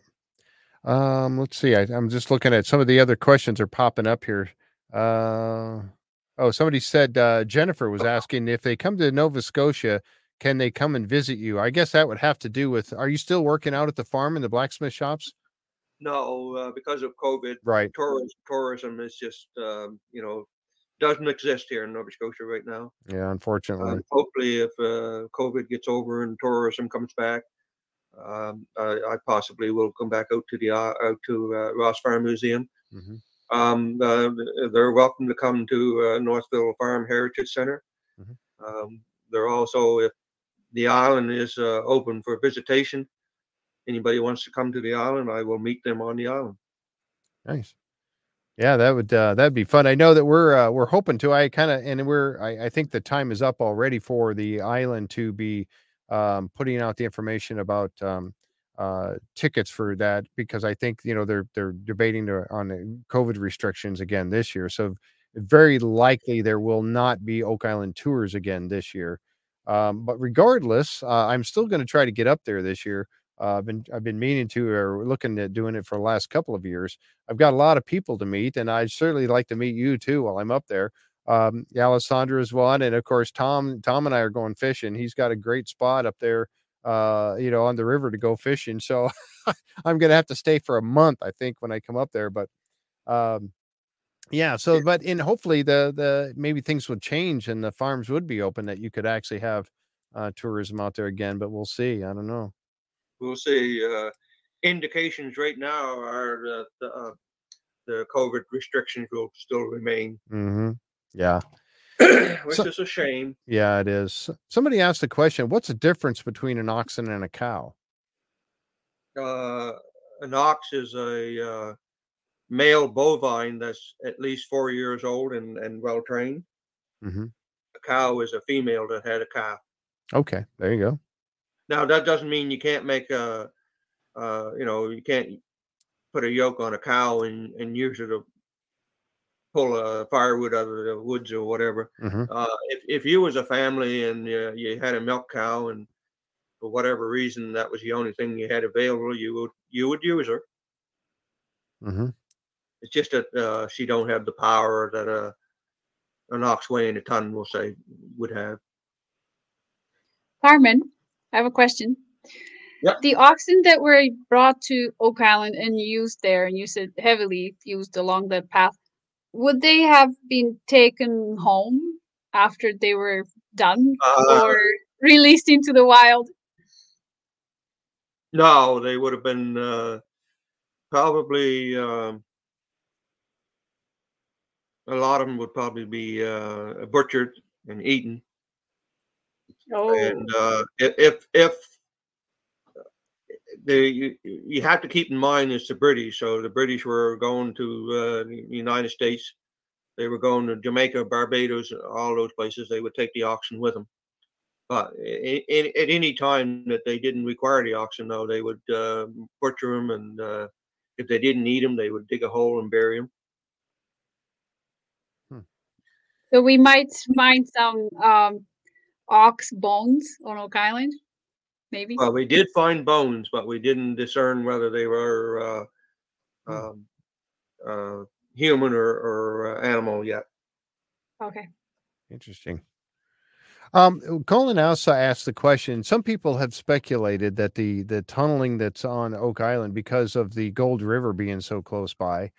Um, and and I may I, you may or may not have any idea about the an- the answer to this question, but Colin was asking, uh, what's your opinion on uh, about a maybe an ancient mining operation happening on the island, and therefore that's why the tunnels were there. Uh, that's another area where I can't comment Okay. because of the NDA. Okay. All right. No problem. okay. Sorry, Colin. Can't get you that one. Um, so interesting. So um, let's see. Uh, Tom, you guys got any more questions? And I'm so I'm still flipping through No. looking at some of the the uh, stuff that's on the. Uh, Jenny said, "Oh, so oxen are male cows." Uh, the, yeah, I, I guess that's like That's one way to say it, I guess. Yeah. Yep. Uh, let's see. Just flipping back through. Oh, here's a good question. Uh, talking about oxen and working with them, and I think that you know, I I raised a when I was a, a teenager and going through school, and I was in uh, FFA, Future Farmers of America. Um, I raised a steer, um, and I sold it at the fair. Um, and was, so one of the questions that somebody asked was, "Do oxen recognize their name and their people or the person that works with them all the time would they recognize that person and Oh yeah, absolutely. Uh, oxen are more intuitive than a horse. Mhm. Um, a, a horse. Um, well, if you if you had horses, Jeff, you know they can have an attitude. oh yeah Uh, oxen are more intuitive. So if you woke up in the morning and you're in a hurry, the ox is ready to be in a hurry as well. If you wake up and you're in a sort of uh, lazy mood, the ox kind of picks up on that, and he's in a lazy mood. So uh, the oxen uh, and uh, people tended to bond better than than uh, than. Uh, or I should say, the ox bonded with people better than horses bond with people.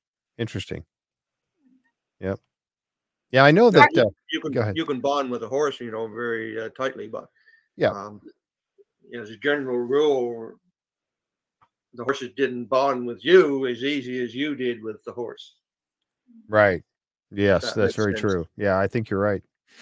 Carmen, I have a question about um, value or price of oxen. I know that horses used to be terribly expensive, so it wasn't easy to own a horse and be able to maintain it, you know, centuries ago. So, um, what about oxen? How did they compare? Were they more affordable? Could even, let's say, poor farmers or settlers Well, uh, uh, obtain or, you know, an ox- buy an ox? Yeah, an ox was uh, basically free, whereas a horse was a major expense. Also, not to acquire, but also to, to, to keep because they had a lot of medical issues. Um, uh, uh, in order to be a pioneer, you had to have a cow. Cow has a calf and it's a bull. There's your draft power right there. All you had to do was wait for it to grow up. Uh, usually, you would have a, an older ox doing some work while the younger ox was growing up so that when the older ox passed on, the younger one was ready to continue on down the road. So it was basically free. Um, there's an old adage out there says that uh, a horse will cost you money where an ox will make you money. Ah, that- yeah, that's actually true. okay, so so it wouldn't have been that hard for the settlers on Oak Island, uh, like Samuel Ball, to get an ox and use it, right? No, that's right. It would be very, very easy. But to, in order to buy a horse, you had to have a certain amount of uh, money, funds. Uh, you also had to be prepared to take a chance. Catherine asked a question here, and I think Catherine, you're gonna Catherine Woodruff, you're gonna get me in a little trouble with this one, I think. But she said she asked the question. She said, "Are men or women women better at handling oxen, like horses or dogs? Oxen do they bind with one person?" So I I, Um, I guess it just depends on the person. Uh, well, uh, anybody has uh, any um, history with oxen and horses knows that they're uh, they're a herd animal hmm and they respond to the more dominant one. hmm and you have to be the dominant one. Um, if Mhm. he feels as though you're not the dominant one, he won't do what you ask of him. Uh, whether whether it be a, a, a an ox that's a male or a horse that's a stallion, filly, or whatever, right? You have to be the dominant one. Once the animal realizes you are the dominant dominant one, and I shouldn't say realize, it's more of an acceptance Right. Yep. that you are the dominant one, you can talk to them in a very general, quiet voice and it'll do whatever you want. But at any time, the animal senses that you're not dominant or senses that you have fear or you're afraid or um, you're you're sort of asking the ox to do something or asking the horse to do something, you've uh, lost his respect and he won't do it. Right. So it doesn't matter if uh, if it's a man or a woman, as long as the animal senses the dominance, they work equally equally well for men and women. hmm Yeah. Very true. Yeah. Now, I've also heard, Carmen, that, that whether it's an ox or a horse, they'll also try the master to see some days if they can actually get away with what they want to, and you've got to bring them back into line. Yeah, it doesn't matter if it's an ox or a horse, uh, especially in the teenage years. So we're talking about a, a Mhm. horse that's between ten and twenty, an ox that's between uh, three and six years old or whatever. They will test. Sometimes they'll test you on a daily basis, and then uh, a weekly basis, and then maybe once a year they'll uh, they'll balk and they'll say, "No, I'm not doing it," and just just to find out if you're still hmm uh, You're still the dominant one. Yep. even uh, you know they're herd animals so if you watch them in the herd every once in a while two cows are going to get in a fight because they just need to know Right. who's going to be the dominant one I know when I raised my steer, and you know, at the time I was, you know, I don't know, 14 or something, and I was a, you know, I'm still pretty skinny, but a little skinny kid out there with this big old steer, you know, I mean, you know, and he he dragged me around. I was trying, I had to teach him to lead, uh, you know, with the lead rope and everything because I had to take him to the fair and show him. So, I mean, he uh, there was times where he dragged me around out in that field out there, but I would not let go because you, of what you just said he had to know that you were not going to back down. You were going to stand your ground with him. And once we got over that, we did fine. But it was a test for quite some time. Yeah. Uh, if you had let go of him, then he knows that he can do that again and again and again. Yep, And it's yep. uh, pretty hope, hopeless then. Yep, I would not. I would not back down. And my my dad, you know, uh, being raised uh, on a farm, you know, definitely he taught me that. He said, "You, you, you got to show him," and I did. I, I it took a long time and a few bruises, but I did. I showed, and and at, like I said, after that we got along great. Uh, he would he would just come right over to me, and I didn't even need to put a strap, a lead strap on him anymore. He would just follow me around, and uh, we, we, you know, it was it worked out pretty well. So, but I I do remember the trials that uh, that he and I went through. So um, yeah, I was uh, Colin asked that question about women or men, and he said, "Well, that answers that women clearly are." You know, Yeah. uh, yeah, uh, again, with horse and oxen, you have to be very careful with any punishment. yeah, It's better to not use any at all. right. You, you want the horse and ox to respect you, not fear you. Mm-hmm. Yep. Exactly. Yeah, you don't want that fear factor. You want that that respect factor. Exactly. Yeah, I've I learned that over the years. Uh, let's see. Uh, we're gonna start wrapping up here pretty quick here, but I said, Carmen, do you know? Uh, this is from Barbara. Carmen, uh, how do you keep the forge fire going? Um, it's not coal, right? Actually, it is. it- your, Uh, your forge fire is coal, right? I, I think I've seen that question somewhere before. They thought it was uh, propane, but no, that is a real coal-fired forge. Mm-hmm. Yep. Once you uh, fire it up in the morning, which takes about I don't know two minutes to fire it up. Mhm. Um, once the coal is uh, burning and the and the flames are coming off it, it'll last between three and four hours. Wow. And do you use bellows? Yes, Mhm. yes. Um, I seen the little hand crank fan that you've got there. It's uh, I I seen that on the show a couple of times. Yeah, that that's the blower that's Mhm. uh, mounted in the floor, and the bellows is up above him behind the chimney. Right. Wow. I would love to come. You know, I tell you, I, I really hope that they, uh, um, at some point it, it does get opened up again. I know it will eventually get opened up again to come because I, I know that when you and I spoke before, I did spend some time. Uh, there's a, um, a, there was, a, there is a heritage, uh, society set up up in the UP of Michigan, uh, where I'm from.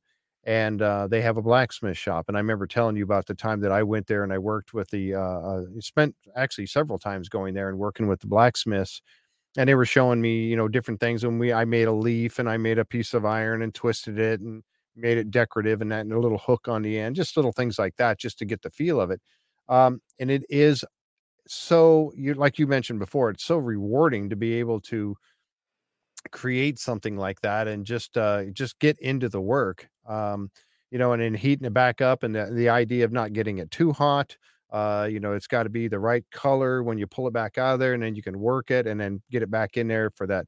It, it- there's so much to it but it is so rewarding at the same time but all the different things and I, I and i applaud you for you know continuing with that uh traditional uh teaching uh, people that traditional style and i hope that it continues and that you can keep teaching people that because it's an art that just simply can't go away we can't let that die off Yeah, Um, I, I agree with you, mm. Jeff, but I also have a fear that it will die off. yeah Um, I don't like to see it, and I'm going to do all I can to prevent it. But um, you know, we are, you know, we are a future-minded society, and and uh, Mhm. maybe the past sometimes doesn't get recognized as much as it should. You're right. Yep, I agree. Uh, well, hopefully, um, and and like you said, writing that book. Um, really looking forward to that book coming out. We'll have to, uh, you know, make sure that you um, let me know uh, when it is. We'll bring you on the show. We'll talk about it a little bit, and um, you know, see if we can help you uh, get some sales on it. But th- but again, the idea that I think you have behind that is is letting people see what it's like, um, and that's a perfect perfect way to do it. Yeah, the book kind of uh, describes in real detail what it was like back then. So Mhm. I mean, uh, people cursed and swore, and, uh, and they spit tobacco juice on the floor, you know, and so on and so forth. And uh, they'll get a real sense of being a fly on the wall of a blacksmith shop in 1965. Well, yep, that'll be great. All right, Tom, Alessandra, did you have any other questions? No, I'm Um, good. Thanks. I was going to show people two books about history of New Ross and Ross Farm Museum. If I can hold it up in front of my laptop Sure. camera. Yeah, and I'll change the the picture. I don't know if you can buy it on Amazon. I, I got them at the Ross Farm Museum. So one is this one. It's called The, Accidental Accidental Farmer. Yeah. Yeah. The story of Ross Farm. And the other one is The History of New Ross by Caroline Leopold. That one is excellent. Mhm. The history of New Ross. Wow, that's cool. 200 years from 1816. What did it say? 1816 to 2016? To 2016, yes. Right. Wow. So that's a. go ahead. I'm sorry. Uh, I was just trying to comment on that is um, New Ross is sort of a special place in that we sort of kept doing it, living life, you know, and working uh, the way they did many, many years ago. Mhm. And, um, you know, when modern society came about, it was a great spot to have a museum because everybody in the community was still living the life. Mm-hmm. Yep. And it's so neat, you know. My mom was, uh, like I said, she was part of the Heritage uh, Society up there in in the UP, and she she was a she was a uh, wool spinner. Um, so they Oh, wonderful. Yeah. yeah she did the thing called sheep to shawl and they would actually go through the entire process of shearing a sheep and then cleaning it and doing all the the uh, I, I don't know what they were called the boards that have all the little like a they're like a, a brush but they got the little wire metal uh um thing- Cards. cards yes yeah they and, and they would work it like that and then they would actually take it all the way through to actually knitting something out of it a shawl or something like that it was uh, fascinating it really was um, And Jeff, you can see that whole process demonstrated at the Ross Farm Museum. There are ladies there Mm. dressed in historical costumes that Yep. do this. They process wool and they show you how how it all works. And they told me that when they um, run the wool fibers between their fingers, the Mhm. lanolin that's in the wool gets in their skin, and their hands are really smooth. yeah she always she she was uh, you know she was wonderful with that she really was and and she had the big spinning wheels and and all that Yes. stuff and uh um, she would loved to like like Carmen was just talking about love to sit down and teach the younger people how to do it um, Yeah. That was that was the she got more enjoyment out of that than any other part of it was teaching younger people the art of spinning wool and and going through all that so yeah And, and I find also uh, teaching people is a great way to learn yourself. yep. Sometimes you'll be uh, teaching somebody something and uh, you, know, you kind of think, well, you know, uh, the French did this back in the 1700s. I Mhm. kind of wonder uh, what steps they took. Right So you go into research, you know, you go to the books, the library, the internet, and whatever you can. I find I get a lot of information out of uh, museums because they are, you know, collectors of uh, information, and I find out, and then I can teach even better. hmm Yeah, for sure. And- Yeah, and that's and we also doing. at the Ross Farm we do, uh, um, as uh, as Alessandra knows, we do flax to linen as well. Ah, now what? What is? Explain that for just a brief. I we're starting people are aside because I I and Linda told me she says you shouldn't say you're starting to wrap up because you start losing people. we still have a good crowd here, but what is that? Explain that real Well, quick. Flax is a uh, a grain that's grown as uh, Ah, okay. fields, Yeah, yeah. Mhm, and they would cut it and uh, lay it out in the field, let it half rot, mhm. and then uh, break it up. And the, the fibers inside are uh, spun li- like wool and made into linen shirts that we wear on the farm. Oh wow, there you go. I had no idea. That's Well, My a fascinating. lot of people don't realize that linen comes from flax. Yeah, I had no idea. That was My all- grandmother in Slovakia used to do the same thing. She would grow flax and then get the fibers out and, uh, you know, end up with um, a product that she could use for making bed sheets. So she would make bed sheets for her daughters for their hope chests, right? Because one day they would get married and she had many daughters. So she had to use her loan quite quite a bit to produce enough um, bed linens for all the daughters and their hope chests. Mhm. Um, somebody uh, in uh, Zane, I was just reading some of the comments because I mentioned we are starting to wrap up here. Uh, Zane said, "Your uh, then this was for Carmen. Your knowledge and experience is unprecedented. I would come and apprentice with you any day. Keep Oh, smithing, keep smithing alive. Um, you cannot have a future without a past. Yeah, that's very true. Very, Very true. well said. Very well said. Yep. It is. So keep it alive, Carmen. Keep that going as long as you possibly can.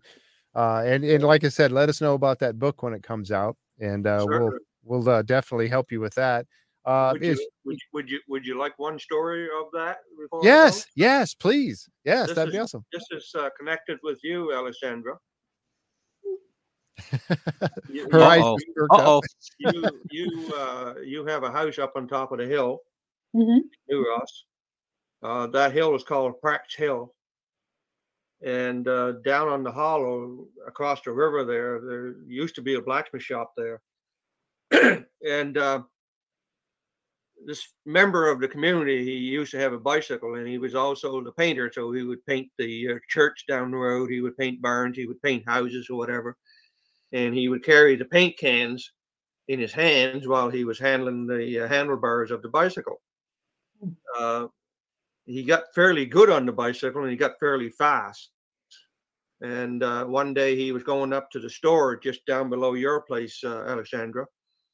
And uh, on the way there, the, somebody come out a side road with a, uh horse and buggy. He didn't want to get stuck behind a bicycler, so he uh, pulled out in front and uh, took off. Well, um, Seaman, I think Seaman was his name, and uh, he kept right up behind the horse and buggy. And when he saw an opportunity, he pulled out and passed him.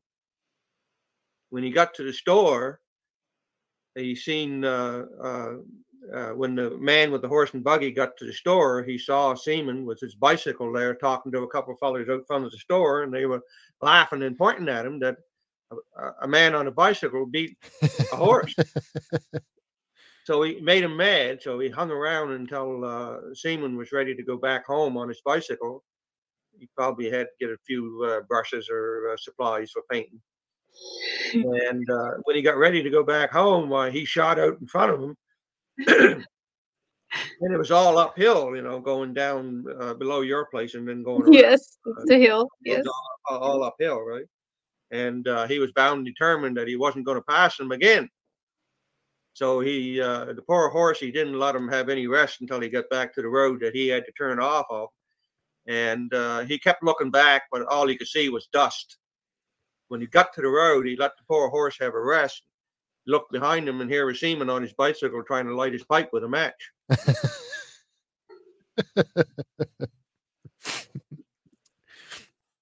so that so that uh he he was able to uh to yeah uh be able to light a light a pipe while uh while riding on the bike i guess Yeah, kept right up with him. kept up with him the whole time that's incredible Yeah. well i tell you what we're looking forward for that book to come out because uh, i know it'll be some interesting stuff and I, I appreciate your sharing that with us thank you so much Wow, this is this has been great. I've had a lot of people are jumping in and saying just uh Jenny said thanks for the great interview. Best interview with Carmen by far. Uh, I, I tell you what, it has been a lot of fun. This is exactly what I was hoping for today, knowing that you could only talk about certain things about Oak Island because um you know what may be coming up here in the future may be some great things that we're we're hoping anyway um but uh, just to spend an afternoon with you talking about things and and letting you tell stories and talk about the history of everything it has been fascinating and i can't thank you enough carmen for coming on and, and sharing all this with us very enjoyable for me too, Jeff. Uh, nice to hear from Alexandra and Tom and and, and uh, all the viewers. You know, we're all part of the uh, hunt. Yeah we are yeah we're not as close to it as you are but yes well alessandra is but uh Mm. you know the rest of us aren't quite as uh, you know close to it as you are but as i've mentioned this to some of the other guys on the island um that we get to see this through your eyes and that's Mhm. the beauty of it you you show us you tell us you teach us um, about this each and every time you're on the show and uh, it's awesome and i'm glad that they they picked you to uh, go to and have you go over some of these items because um, I, I don't think they could have picked a better person for it, quite honestly. And I'm really glad that. Uh, uh, and then you take your time out of your day to come on and share some of these things with us, and it's really uh, um, a great. eh, I I can't thank you enough. I'm just honored that you would come on the show with us and, and talk about all this. It's it's really a great thing. So, all right, I'm going to wrap things up, and don't forget, folks, we are going to have Carmen back. I think we I think we scheduled in March. It may be a little too soon, but you know uh, we'll see. Hopefully, uh, Carmen will have looked at a lot more things on the island and at the farm that he can share with us uh, coming up here on that show in March. I, I've forgotten what day. I don't know if we if we know exactly what day it is. I don't Um, think I have it here. uh, yes, the 26th, March 26th. Uh, it'll be at two o'clock again. We're going to have Carmen back, uh, and he's going to share some more stuff with us and uh, all that with, uh, again, some more finds from the island. Um, so again, thank you, uh, Alessandra. Thank you so much for co-hosting today. And Tom, Tom filled in just because we wanted to have a third person on the screen, and you always have great things to ask and, and good input, and we really appreciate that, Tom. So thank you for for filling in today. And I, again, I Carmen- want I want to Go ahead. thank you guys too and the audience and especially Carmen. I Carmen, I want you to know that I enjoyed the Curse of Oak Island mainly because of you, because you tell us what life was like 200 years ago or 300 years ago, and the way that you describe these items. Um, it's intuitive, but also professional. So they, I like the combination of the two especially when they ask you what age some you know strange item is and and you can tell from um, just you know holding it in your hands and i think that even if they took some of these items to a museum they wouldn't get an answer like that so i'm really happy that you're here and that you're on that show Oh, wonderful. Thank you very much. Um, it helps that I have OCD and I've handled a lot of the artifacts that you see on the island. I've handled them before and researched them. I just, because of my OCD, I have to know the answer Mhm. and that allows me to uh, share with everybody. And I'm glad that uh, I can help. Yep, absolutely. All right. Well, I'm going to go ahead and say goodbye to everybody. Well, thanks again for all of those of you who came and watched. And again, this will uh, be out on YouTube. Uh, so feel free to uh, check it out, share it. Uh, and if you're out there, uh, feel free, please uh, subscribe if you haven't already. Subscribe to the channel. And if you click on that notification bell, you will get notified immediately when we have new content that we bring up. Uh, which I do sometimes just surprise and bring up some new video or something from time to time. Uh, so welcome to uh, uh, to share it all you want out there. It'll be on YouTube uh, going forward. So thanks again for everybody that showed up. Again, thank you, Carmen, Alessandra, Tom, and you folks Good have a time. great rest of your week. We will see you uh, on Wednesday night at 7:30 Eastern for the Curse of Oak Island episode number 12. And we'll be talking about that. And then we also have Beyond Oak Island again with Tom on Thursday right after that. So have a great rest of your week, everyone. Bye bye now. Bye now. Bye. Hang on, Carmen. Don't hang up just yet.